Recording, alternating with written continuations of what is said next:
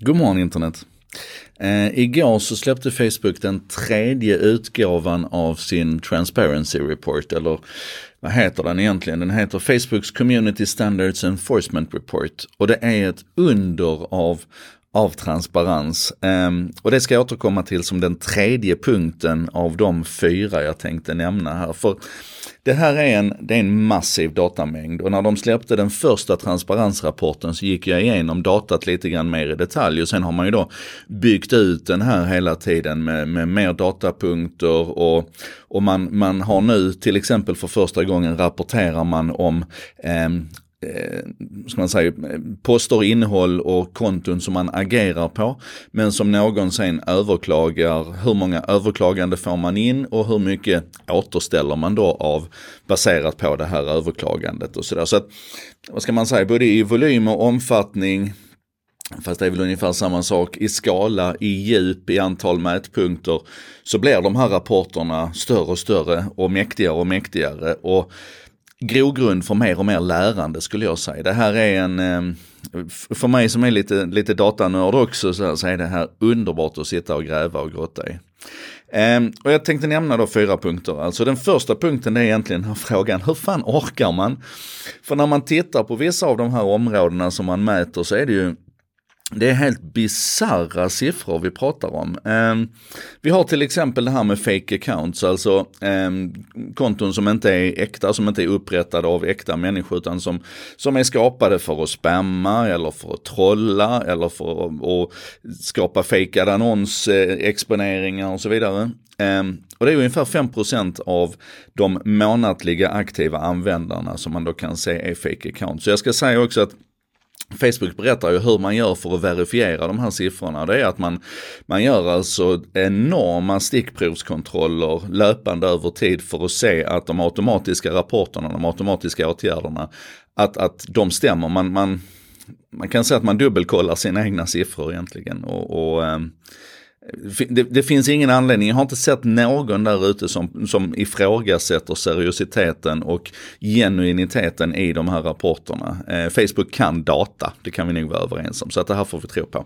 Men det jag skulle säga här om fake accounts, det är att om man tittar på, eh, ska vi se här, eh, föregående kvartal, eh, oktober till december 2018 och jämför med januari till mars 2019 så har alltså fake accounts gått och föregående kvartal 1,2 miljarder fake accounts tog man bort och detta kvartalet 2,2 miljarder fake accounts. Så det är då inte för att man har blivit bättre på att ta bort det här utan det ligger på 99,7-99,8% av fake accounts som man ser och tar bort innan någon hinner rapportera dem. Utan det är helt, helt enkelt volymen av fake accounts som trycker på här och som, som skapas och genereras på plattformen. Och det är liksom så här, Ja men hallå, 2,2 miljarder fake accounts på ett kvartal. Det är brutalt. Ehm, en annan sån siffra som jag studsade över där man kunde se en radikal ökning, det är det som man kallar för violence and graphic content.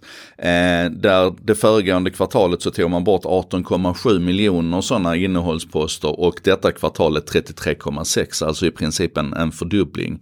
Um, och det är samma sak här, att man har inte blivit speciellt mycket bättre på att detektera det här, utan där ligger man på 98,4% föregående kvartal och 98,9% detta kvartalet. Så man ligger ju så nära de där 100% som man egentligen kan komma. Utan det är samma sak här, att volymen har ökat så massivt. De här siffrorna tycker jag är jättespännande att titta på. Jag rekommenderar alla att gräva lite grann i dem.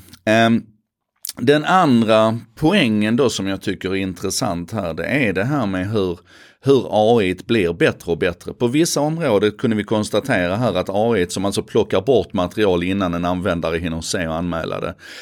I vissa fall ligger liksom på 99,6, 99,7, 99,8 så man ligger så nära 100 man nästan kan komma. Och det är en ganska plan kurva så att när det gäller att till exempel identifiera spam så har man nått så pass långt att man kanske inte kommer komma så mycket längre, det är svårt att nå 100%.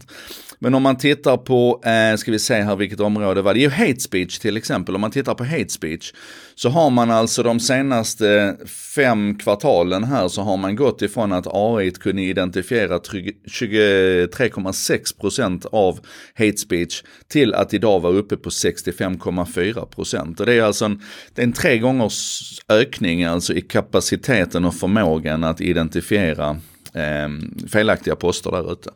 Men även när man ligger så nära som 99,9% som man gör när det gäller spam så kommer ju 0,1% då att slinka igenom.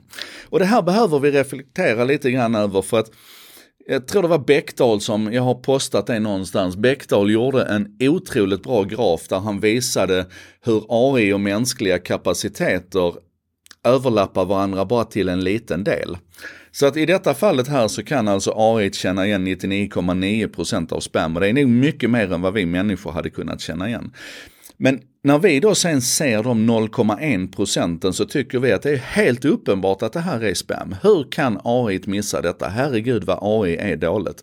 Men det är ju just för att vi är inte exakt överlappande i våra förmågor att se saker och ting. Så att det, det, det liksom säger att AI kan se 90% av saker som vi inte skulle kunna identifiera för att vi har liksom inte tillgång till de datamängderna och den beräkningskapaciteten att vi kan begripa att det här är någonting som vi ska sortera ut. Men de 10 procenten som vi är duktiga på att se för att vi är människor, det är kanske maskinerna mindre duktiga på att se. Ja, vad det här blir komplicerat, men poängen är i alla fall att vi kan inte titta på ett stycke innehåll och säga herregud vad maskinerna är dumma som inte begriper detta. För att maskinerna skulle i så fall titta på 99,9 gånger fler poster och säga herregud vad människorna är korkade som inte säger att detta är spam. Så det här behöver vi ha med oss tror jag. Den, den, den tredje punkten sen då, det handlar om eh, den totala transparensen här total transparens, det finns nog ingenting. Jag är ju en sån här radikal transparensvän och då är man försiktig med, med total transparens för någonting kommer alltid att liksom vara eh, omöjligt att publicera.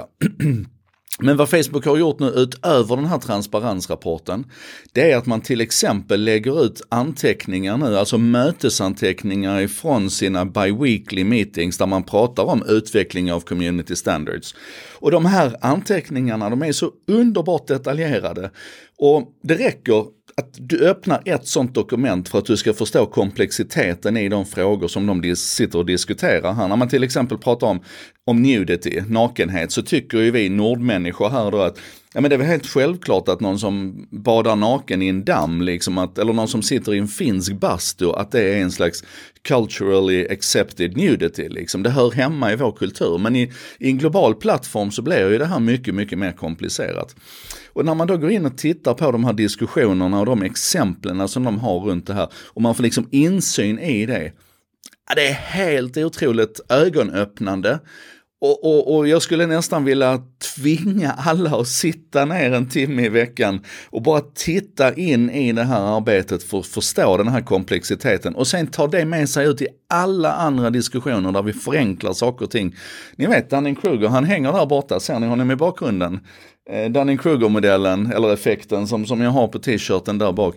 Vi måste sluta förenkla komplicerade frågor och, och det är ju, ja. Och då är vi inne på medias rapportering av det här. Um, det är ingen som, vad jag har sett i alla fall där ute av traditionella medier och alla rapporterar om den här transparensrapporten och lyfter fram några sådana här siffror som, som till exempel att 25 av 10 000 poster som människor ser eh, innehåller någon form av graphic content och skulle egentligen varit bortsorterade. Vi är alltså nere på, vad är vi nere på, 0,0 0,2 procent, 2, 2 promille är vi väl nere på då, av poster som slinker igenom. Och då är det det man lyfter fram och fokuserar på istället för att till exempel fokusera på komplexiteten i det här arbetet. Att, att göra någon jäkla story om de här mötesanteckningarna som de lägger ut.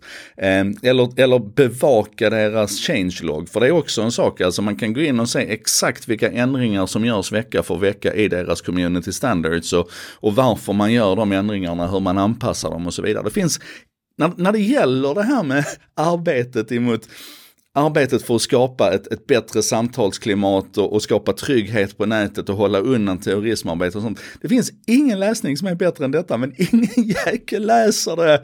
Hur fan orkar man? Alltså hur orkar Facebook göra det här jobbet? Anyway, nu blev det långt idag igen, men det här är en viktig rapport. Jag vill att ni går in och läser den. Facebooks Community Standards Enforcement Report.